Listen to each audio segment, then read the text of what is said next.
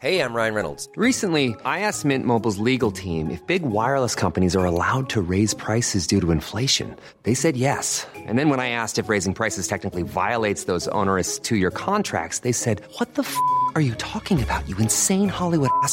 F- So to recap, we're cutting the price of Mint Unlimited from $30 a month to just $15 a month. Give it a try at mintmobile.com slash switch. $45 upfront for three months plus taxes and fees. Promo rate for new customers for limited time. Unlimited more than 40 gigabytes per month. Slows. Full terms at mintmobile.com. Planning for your next trip? Elevate your travel style with Quince. Quince has all the jet setting essentials you'll want for your next getaway, like European linen, premium luggage options, buttery soft Italian leather bags, and so much more. And is all priced at 50 to 80% less than similar brands. Plus, Quince only works with factories that use safe and ethical manufacturing practices. Pack your bags with high-quality essentials you'll be wearing for vacations to come with Quince. Go to quince.com slash pack for free shipping and 365-day returns.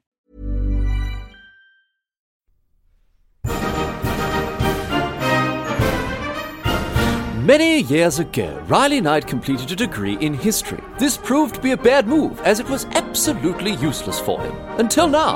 Here's some half assed history.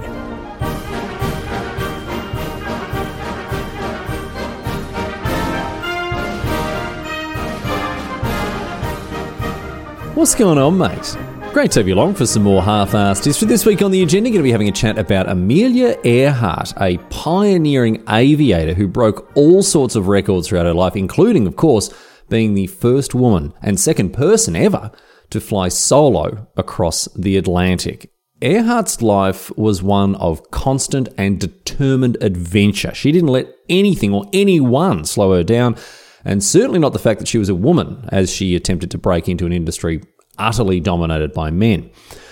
Earhart's feats in the air resulted in her becoming, uh, within her own lifetime, a huge celebrity of international renown as she, you know, went around setting or breaking all these records, quite aside from crossing the Atlantic as she was flying planes. And because of her feats as a pilot, she became wealthy and successful, and she put that wealth and that fame to very good use. Let me tell you, she was a staunch believer in women's rights.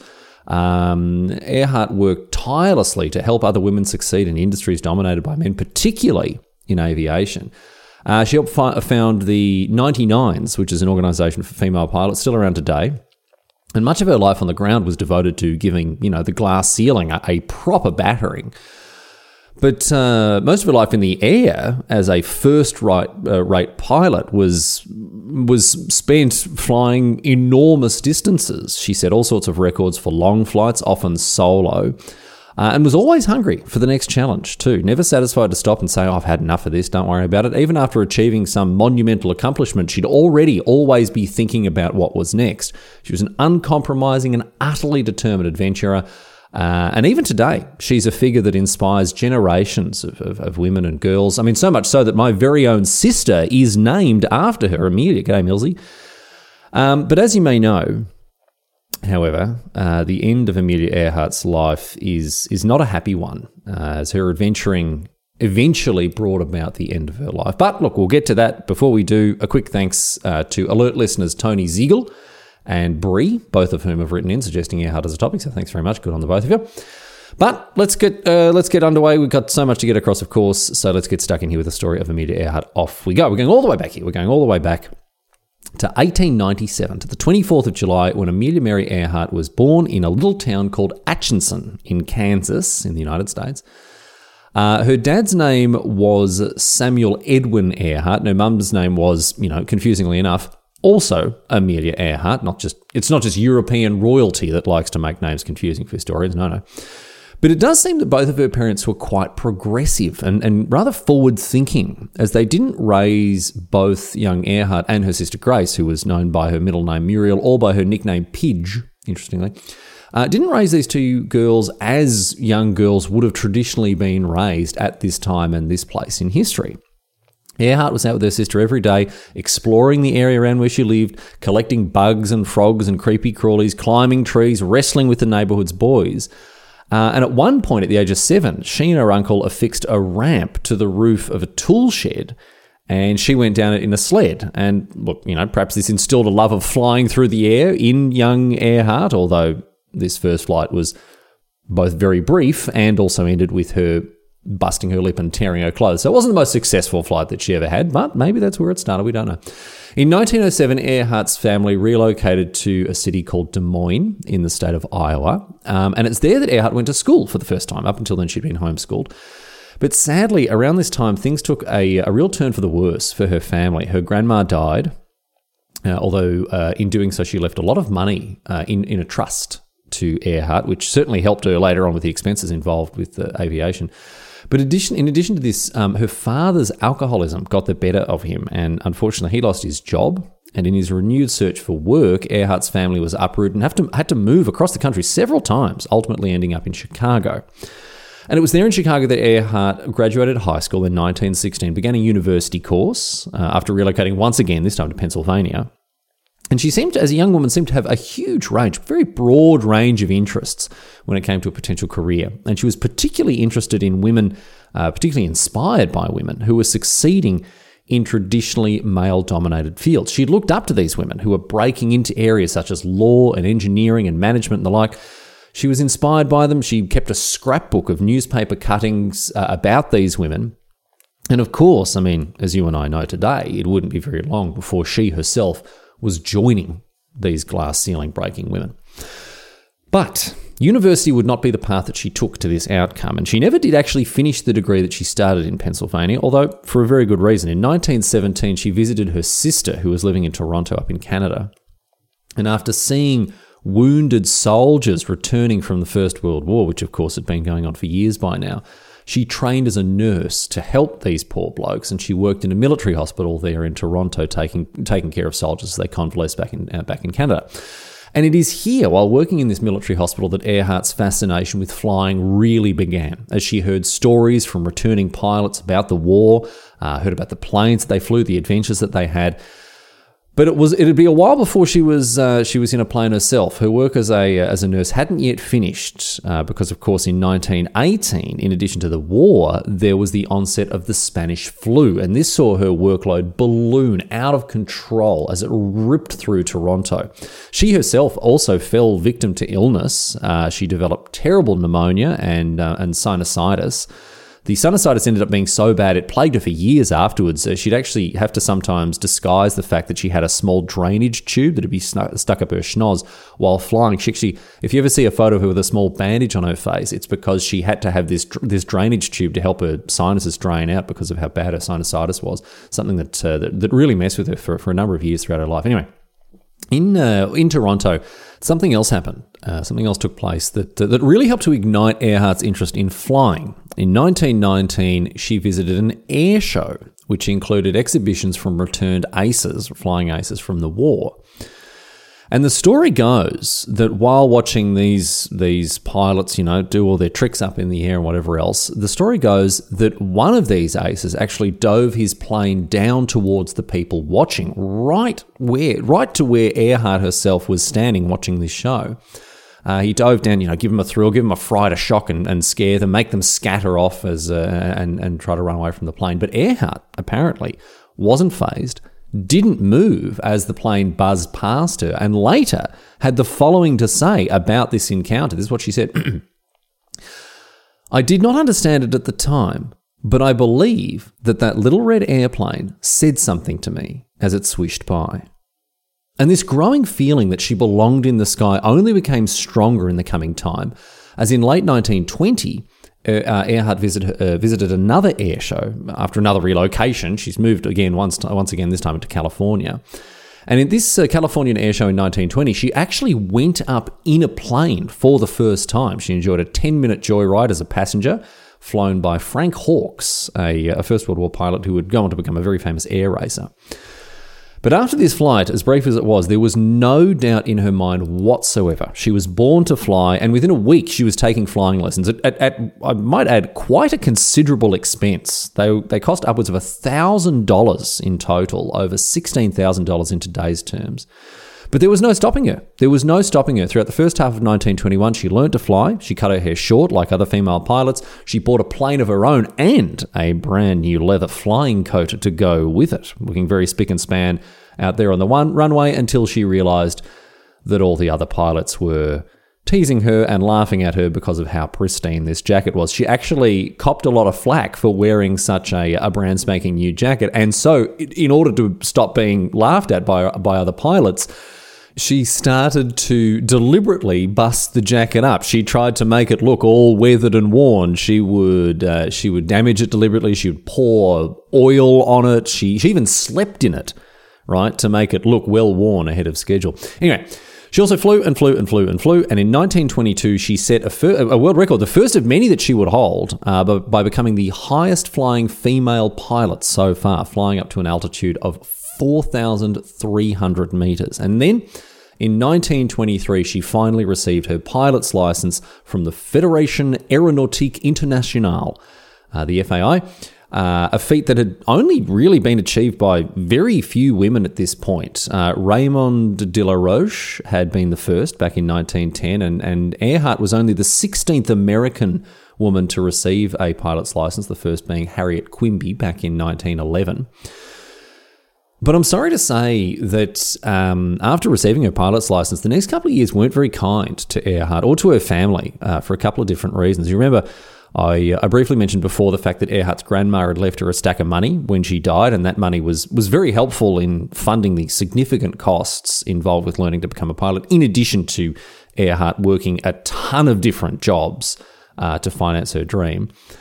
But these costs became a little more difficult to bear when other investments that Earhart made with all the money fell apart. Uh, she lost a lot of money in failed investments, was forced to sell the plane that she'd bought, and then in 1924, her sinusitis became so bad she needed a series of operations. So things really aren't going well for her. And on top of that, her parents then got divorced. Earhart ended up driving across the uh, the United States from California through Canada all the way over to Massachusetts with her mum.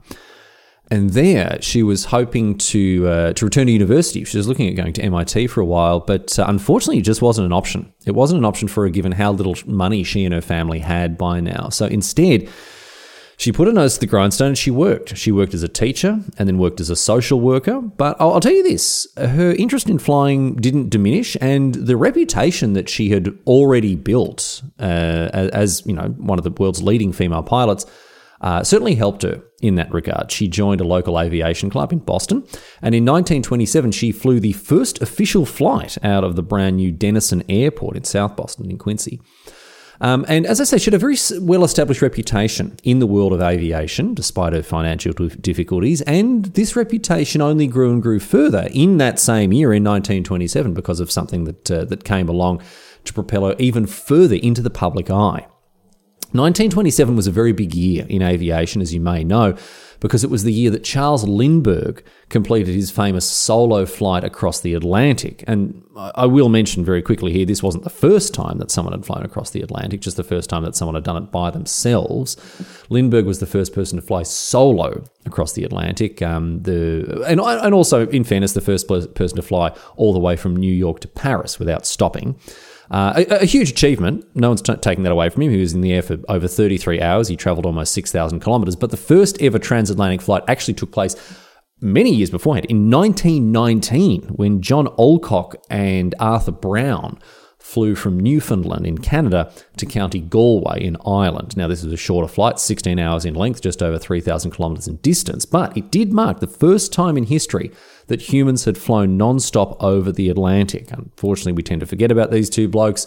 And Lindbergh, which is with his much longer solo flight, tends to get more credit, which is a bit of a shame because Lindbergh really wasn't a great guy. He was a bigoted white supremacist with Nazi sympathies, so it's a shame that he gets so much of this historical spotlight. In any case, the world was abuzz with talk of Lindbergh's flight, and further transatlantic flights began to be planned, one of which involved Earhart. In April 1928, she was contacted and offered a seat on a flight from Newfoundland to Wales, giving her the chance to become the first woman to cross the Atlantic in an aeroplane. Now, she wouldn't be the pilot, the job that was assigned to her was overseeing the flight log.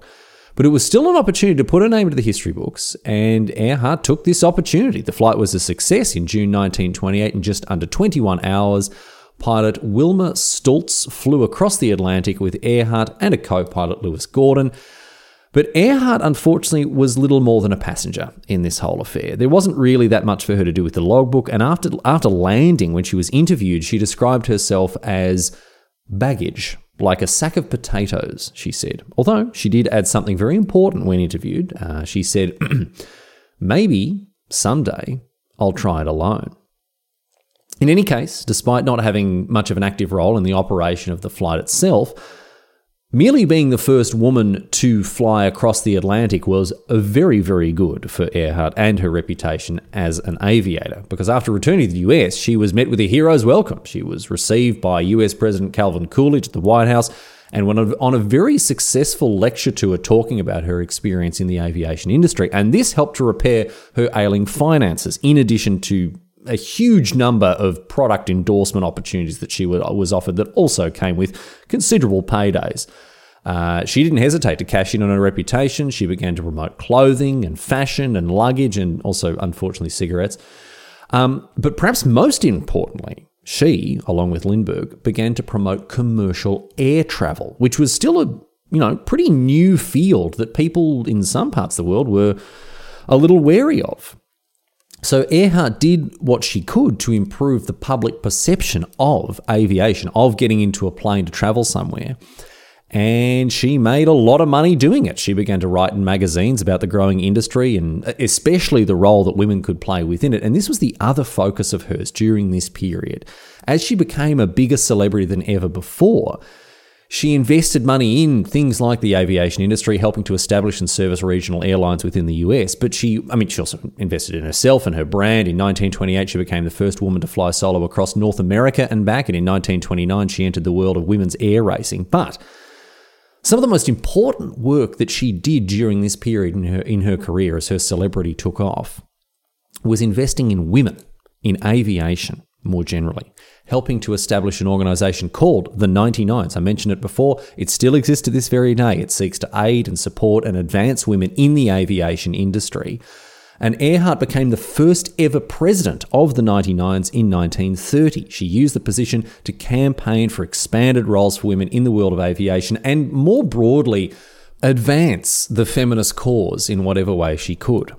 On a more personal note as well, I will add, in 1931, she also got married. And, uh, and the reason I mention this is because her approach to and her perspectives on marriage, they say a lot about the person that she was, particularly given the times in which she lived.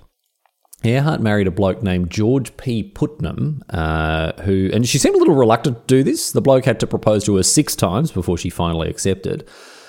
But she didn't take Putnam's last name. She refused to consider herself his inferior in the relationship, and she continued to enthusiastically pursue her own career. She didn't even go on a honeymoon with him because she was so busy with work. She just landed a lucrative chewing gum endorsement deal, and she wasn't she wasn't about to let that one slip through her fingers. So, harking back to her parents' very progressive approach to Earhart's upbringing, her marriage seemed to be cut from the same cloth in that it was a very modern one. In fact, on the day of the wedding itself, Earhart gave Putnam a letter in which she'd written, I want you to understand that I shall not hold you to any medieval code of faithfulness to me, nor shall I consider myself bound to you similarly. I may have to keep some place where I can go to be by myself now and then, for I cannot guarantee to endure at all times the confinement of even an attractive cage. So good on her, honestly. As a driven and motivated and career focused woman, Earhart was well ahead of her time with views like this. Anyway, in the early 1930s, Earhart was cooking up something uh, something pretty special for everyone to enjoy, and she seems to have done this on the down low. I don't know why she was doing this with such such secrecy, but uh, she she didn't seem to want people to know what she was up to.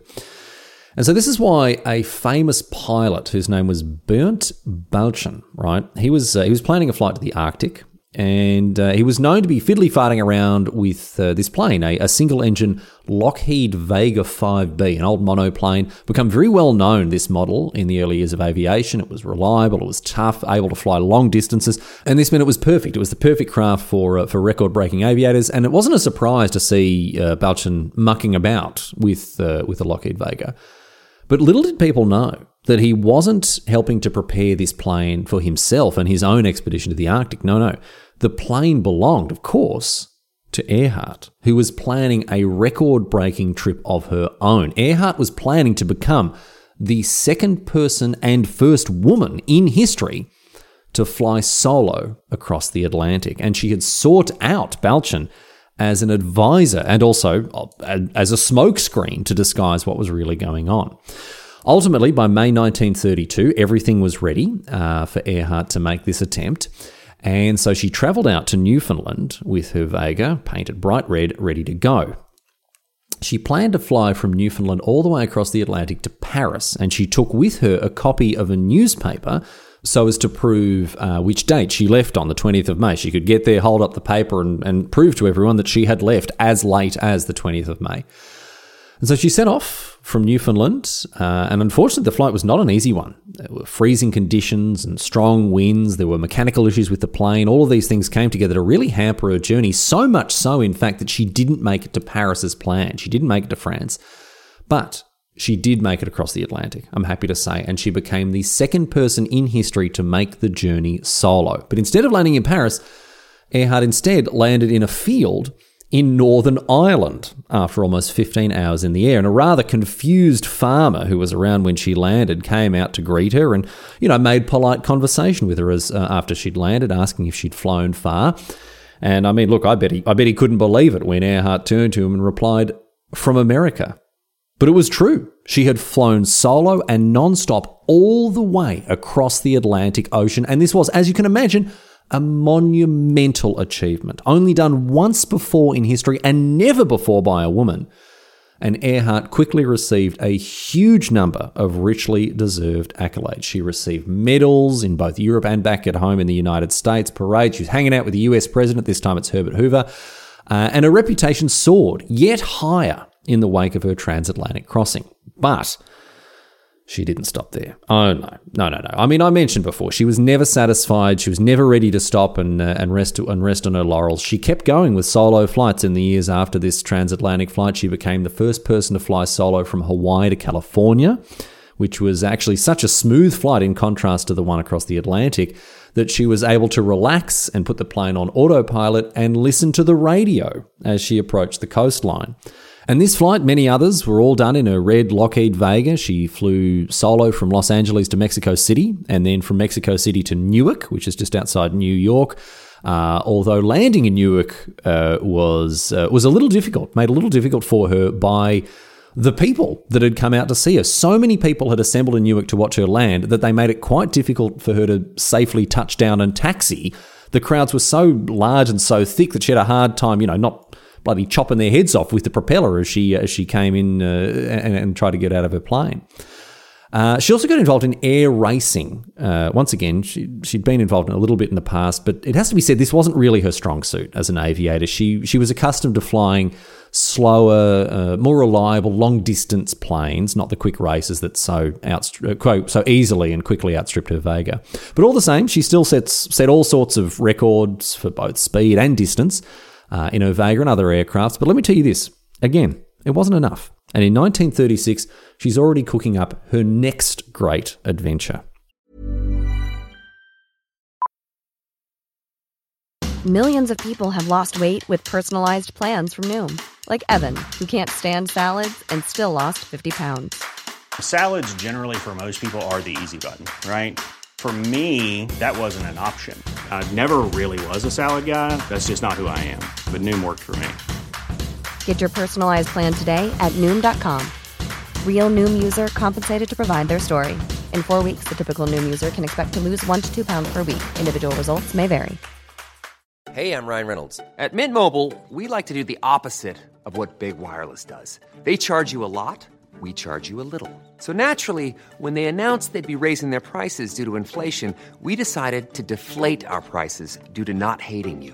That's right. We're cutting the price of Mint Unlimited from $30 a month to just $15 a month. Give it a try at mintmobile.com slash switch. $45 upfront for three months plus taxes and fees. Promote for new customers for limited time. Unlimited more than 40 gigabytes per month. Slows. Full terms at mintmobile.com. After a fire destroyed their house in New York, Earhart and her husband decided to move to California. I mean, she never stayed put for long, she was constantly on the move. And it was out on the west coast that she began to make preparations for an incredibly ambitious undertaking a flight around the entire world.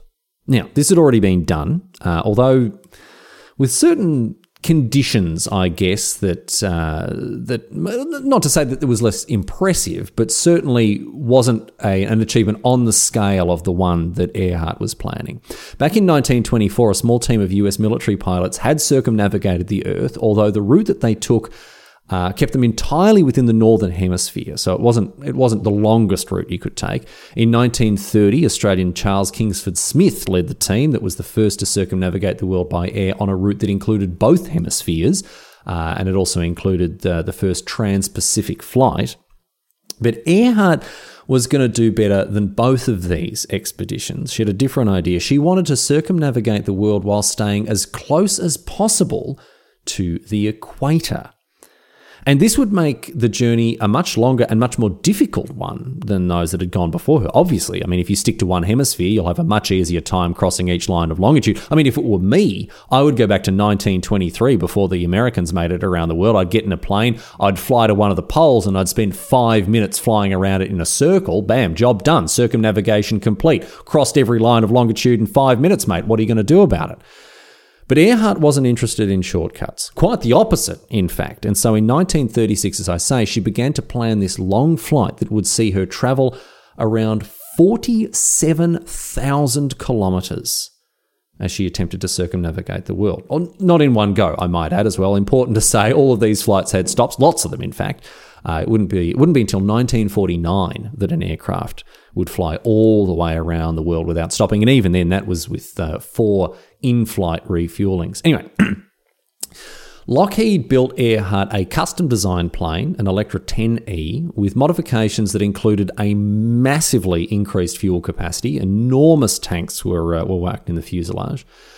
Um, and Earhart selected a bloke whose name was Harry Manning to join her as her navigator. Uh, he was a skilled navigator, very good with radio equipment as well, also a trained pilot.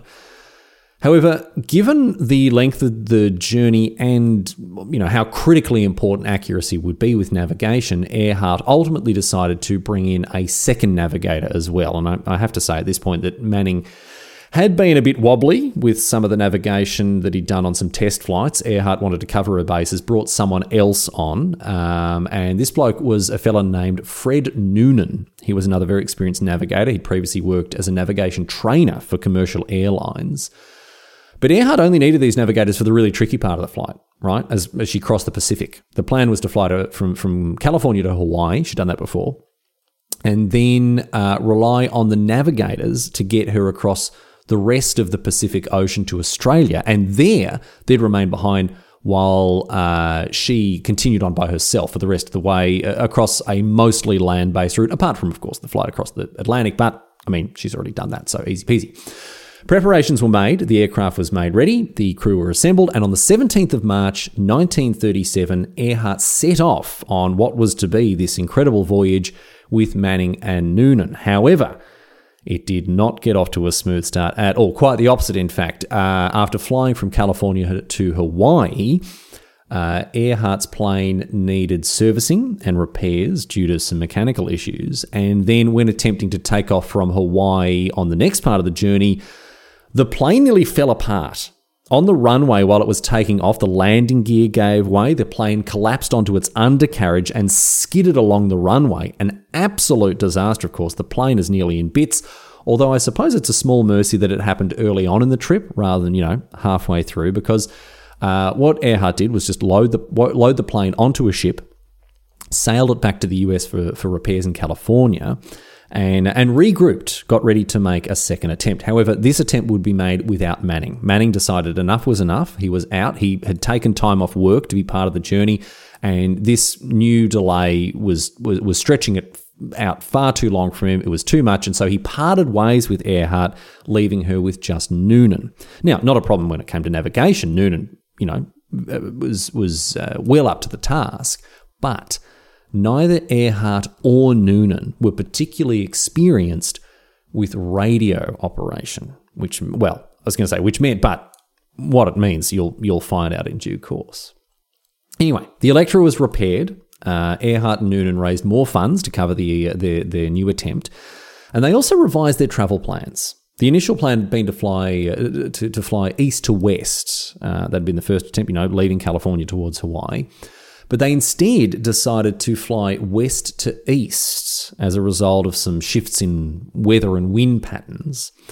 And so, hoping for a better start than last time, Earhart and Noonan were once again ready to go, and they set off from California on the 20th of May 1937. And this time, they made it across the continental US with no problems at all. They got to Florida without any issues, and it was there and then that Earhart announced her plans to fly all the way around the world. These plans were finally made public. Everyone was very, very excited, of course.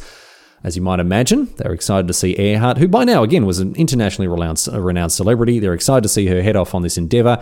Uh, and this would, you know, upon completion, it would be a huge, a colossal achievement to add to her already stacked CV. So she set off, she and Noonan, they left, uh, they departed Florida on the 1st of June 1937, and they flew first to Puerto Rico, then to Venezuela, and to Suriname, and finally to Brazil before uh, crossing the Atlantic. This time, rather than going from Canada to Ireland, Earhart flew across the Atlantic from Brazil to Senegal in Africa and then flew across the southern edge of the Sahara. From Senegal, she flew east to colonial Sudan and then to the edge of the Red Sea.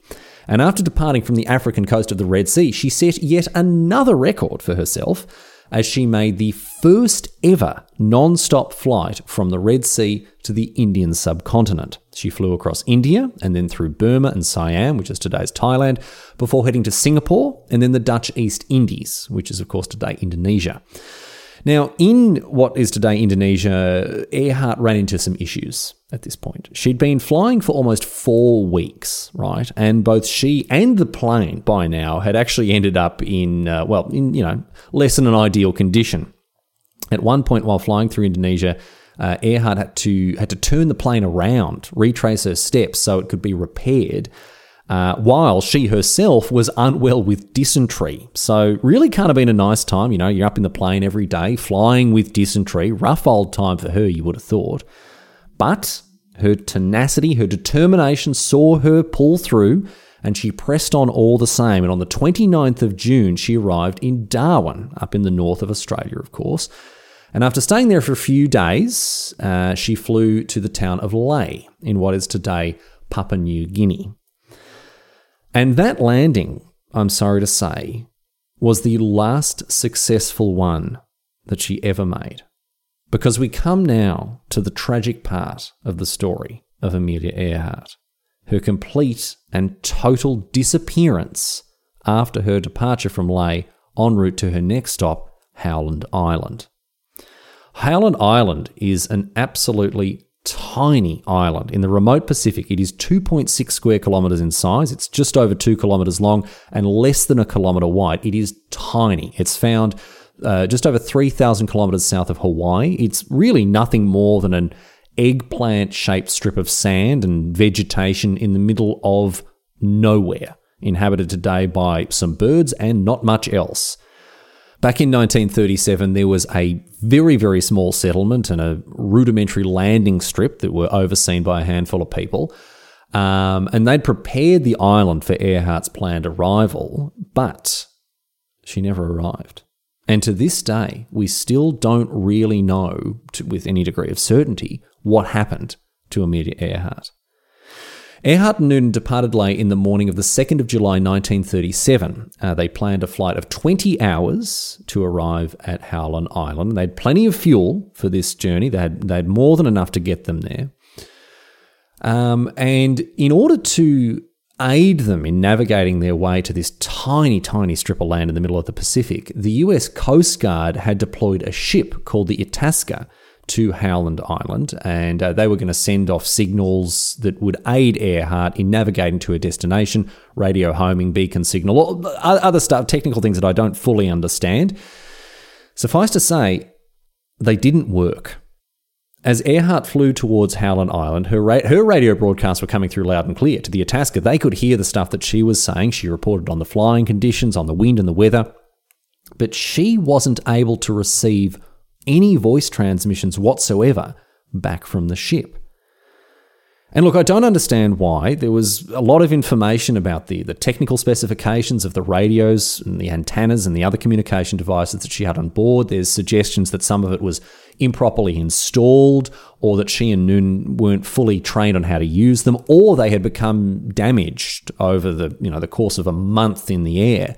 But whatever it was, the lack of proper communication between the plane and the ship became a bigger and bigger issue as it became increasingly apparent that, for some reason, Earhart was off course. Whether it was an error made by Noonan as he navigated, or an equipment failure, or a simple miscalculation brought on by something like time zones or crossing the date line, Earhart wasn't able to remain on course for Howland Island. Her last confirmed position was near the Nukumanu Islands, still with almost 3,000 kilometres to go to get to Howland Island. And after that, the picture of what actually happens becomes very muddy very quickly. Earhart wasn't on course, we know that, but the reasons as to why she and Noonan and the crew on the Itasca couldn't reorient the plane and get it back on course is still something of a mystery. Earhart did report receiving some transmissions from the Itasca, not voice transmissions, but other radio signals. But the homing beacon wasn't working. There were issues with the frequencies that these transmissions were being made on, and she and Noonan were unable to use any of the signals that were being sent out from the Itasca to navigate by. There are, I mean, the reasons for why exactly these signals are unusable remain somewhat un- unclear. We can make guesses, we can make educated guesses but we'll probably never we'll probably never know for sure. And a very unfortunate factor in this whole tragic affair is the fact that Earhart and Noonan had a real lack of expertise with radio operation. This is why having someone like Manning on the flight may have been something that changed the course of this journey, given the fact that his expertise with radio communication could have solved some of the problems that they were facing at this time. But look, the equipment they were using, it was complicated, it required expertise to use properly, especially over long distances. And there are many leading theories about the failure of communication between plane and ship that involve, as I say, things like the communication equipment, equipment, the, the antenna and the like, being damaged, the fact that they weren't perhaps fit for purpose. But whatever the reason, Earhart simply could not use the Itasca to navigate to Howland Island and in the early morning of the 2nd of July, the situation grew increasingly desperate. Earhart's plane, even with its massive fuel tanks and the surplus of fuel that it had, it would run out eventually, and with nowhere to land, it would crash into the sea and doom both Earhart and Noonan. So the crew aboard the, aboard the Itasca, they are trying everything they could think of to help Earhart navigate to Howland Island. Despite receiving transmission after transmission from Earhart herself, they just couldn't talk back to her. All the signals they sent that Earhart could pick up couldn't be used for navigation because of issues with the frequency or their the signal strength. And despite Earhart being just an estimated 150 kilometres away from the island, so close, whether it was damaged equipment or technical failure or issues with the frequencies used by both the plane and the ship, they just couldn't talk to each other. And as a final, desperate measure, the Itasca began to use its, use its engines to create great big plumes of black smoke high in the sky, hoping that Earhart would catch catch a, a glimpse of this smoke and, and, and, and, and fly towards it. But it was no good. Earhart's final transmission to the ship came through at 8:43 a.m., stating that she was flying north to south now on a line that should, according to Noonan, intersect Howland Island. But that was the last that was ever heard from her. With no fuel and no way to navigate to the island, Amelia Earhart was lost, and her navigator with her, never to be seen again. And to this day, we still don't know what happened to her in any great detail. Look, in all likelihood, the plane plunged into the Pacific after running out of fuel, but exactly how and exactly where that happened is unknown to us. An hour after Earhart's final transmission, the Itasca began to search for the plane, sailing along the line mentioned in the last message, but the search yielded nothing. And as news of the tragedy spread, the US Navy quickly joined the search and combed the area around Howland Island and the other nearest islands in the Pacific. But nothing came of the searches. And Earhart, Noonan, and the plane were never seen again. And a year after this disappearance, Amelia Earhart was officially pronounced dead. Conjecture about her disappearance sprang up, and even today there are still all sorts of theories, some of them well reasoned and likely, others mm, less so. For instance, there's a theory that she wanted a way to disappear from the public, public eye and take on a new life with a new identity, and so use the plane disappearing as a cover story before returning to the US and living out the rest of her life. None of these theories have much credence whatsoever. The sad reality is, very probably, that Earhart simply ran out of fuel and met her end as her plane sank below the Pacific. But despite her tragic end, Amelia Earhart was and still is an extremely famous and important figure, particularly in the world of aviation. She has grown to become a feminist icon for her rejection of traditional gender norms, her determination to succeed in a world dominated by men, and her unflinching support for other women in industries like aviation. No doubt spurred on by Earhart's successes in the air with the advent of the Second World War, women flocked to join air forces around the world. In the United States, an organization known as the Women Air Force Service Pilots, or the WASPs, saw female pilots flying military planes, although they were still restricted to support and logistic roles rather than having a combat role. But still, Earhart had given the glass ceiling a proper hammering. And even today, she is an inspiration to women and girls who seek to upset the patriarchal apple cart just as she did. Amelia Earhart offered no compromise as she strove to become a leading figure in the world of aviation, helping to carve out a place not just for herself, but for women in an industry that was and still is overwhelmingly dominated by men. And in doing so, happily, she became a very successful and very wealthy international celebrity, as befits someone of her achievements. It is very sad to think about how her life ultimately came to an end, but it's also a testament to her determination to strive for greatness, to push boundaries of all kinds, and to prove to the world what she and other women everywhere are capable of a talented pilot and determined adventurer who wouldn't let anything or anyone tie her down, Earhart set all sorts of aviation records while also campaigning for women and women's rights throughout her entire life, putting her international fame to very good use.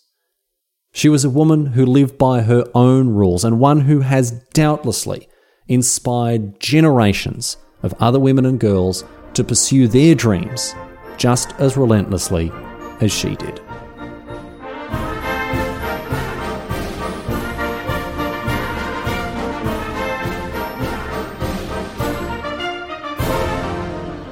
But that's it. That's all she wrote today, sports fans. That is the story of Amelia Earhart. And uh, look, a very sad story at the end, certainly, but also a, a, terrific tale about an incredible woman, one that I'm, I'm very, very happy to, uh, to have shared on the podcast. So I do hope you enjoyed this episode as much as I enjoyed uh, recording it for you. Anyway, all the boring housekeeping stuff coming your way right now to right now to close out the episode. Of course, halfarsedhistory.net is the website, and it's there you'll find links to all the uh, all the stuff that you need for the show. Old episodes um, have had some issues with the uploading of episodes recently. I do apologise for that. Um, so thank you to the people who got in touch to let me know that there were some issues with last week's episode's uh, accessibility on various platforms. Um, it, it's good of you to uh, to have kept me in the loop with that, so I could fix it promptly. Um, and look, a renewed call for people to come and support the show financially. It is great to see people jumping on the Patreon bandwagon and signing up for all sorts of benefits, all the behind the scenes stuff, of course, but all the exclusive Patreon only merch. I mean, I'm not going to say now is the best time to, you know, there's never been a better time because the, there certainly has been, but now is still a very good time, and I certainly appreciate everyone. So uh, everyone jumping on board. So if you are thinking about maybe signing up for the Patreon, uh, I, I, you know, it would really be fantastic. Uh, it's such a strong motivator for me to come back every week and keep making this dumb podcast. So if you've been on the fence about it, now's a great time to do it. But look, you know, maybe you're looking to make a one a one a once off purchase. Maybe you're looking to get yourself some uh, some Half-Arsed History, history swag. Head over to the the merch shop, and it's there. You'll be able to find all sorts of stuff: t-shirts and coffee mugs and. Just a whole bevy of, uh, of different products there from the podcast. Uh, if you've got any ideas for some merch that you might like, please do let me know because I'm looking to refresh refresh the merch shop. Hopefully, by the end of the year. I'm giving myself a very, very generous timeline for that one. But look, thank you for listening. Whether you're a, a rusted on patron has been with me since the start, or a listener who's just picking up the podcast now, it is great to have you along, and I very much appreciate you listening to this dumb podcast. And I do have a request, or two actually. Uh, leave a review of the show if you don't mind on iTunes or Spotify. It certainly does help the uh, the podcast spread. But there's nothing better than, than when it comes to spreading the podcast than just telling people word of mouth. That is the simplest and easiest and most effective way to get other get this podcast into other people's ears. So if you know someone who maybe isn't even interested in history but just wants to hear the story of uh, the time that a German king had a bunch of his minor nobles plunged into, you know, a room full of turds to the point that many of them drowned, link them to episode 172. Get across it. The Erfurt latrine disaster remains one of the more popular episodes, I have to admit. But there's all sorts of stuff there if you want your friends to learn about, I don't know, nuclear weapons or potatoes or the toilet or the first circumnavigation of the globe, all sorts of stuff for them to get across. So do tell your friends, tell your enemies, tell people about whom you feel largely ambivalent. Anyway, I've gone on a little bit with this uh, housekeeping segment. I do apologize for that, but uh, it's great to have all the real fans here at the end of the show still listening. I mean, I see, I see people tuning out. I see, I look at the stats. I see the people tune out, and the ones sticking through all the way to the end here you're the real fans. So thanks for being here. Or you just couldn't be bothered, you know, reaching over and pressing skip to the next episode, in which case, look, still counts. That's still fine. All right. Anyway, we're going to close out the episode, of course, with a question posed on Reddit. This one, of course, to do with what else was it going to be? Aeroplanes. This one comes to us from Redditor My Name's Not Robert, who asks, How do aeroplanes fly if they can't flap their wings like birds?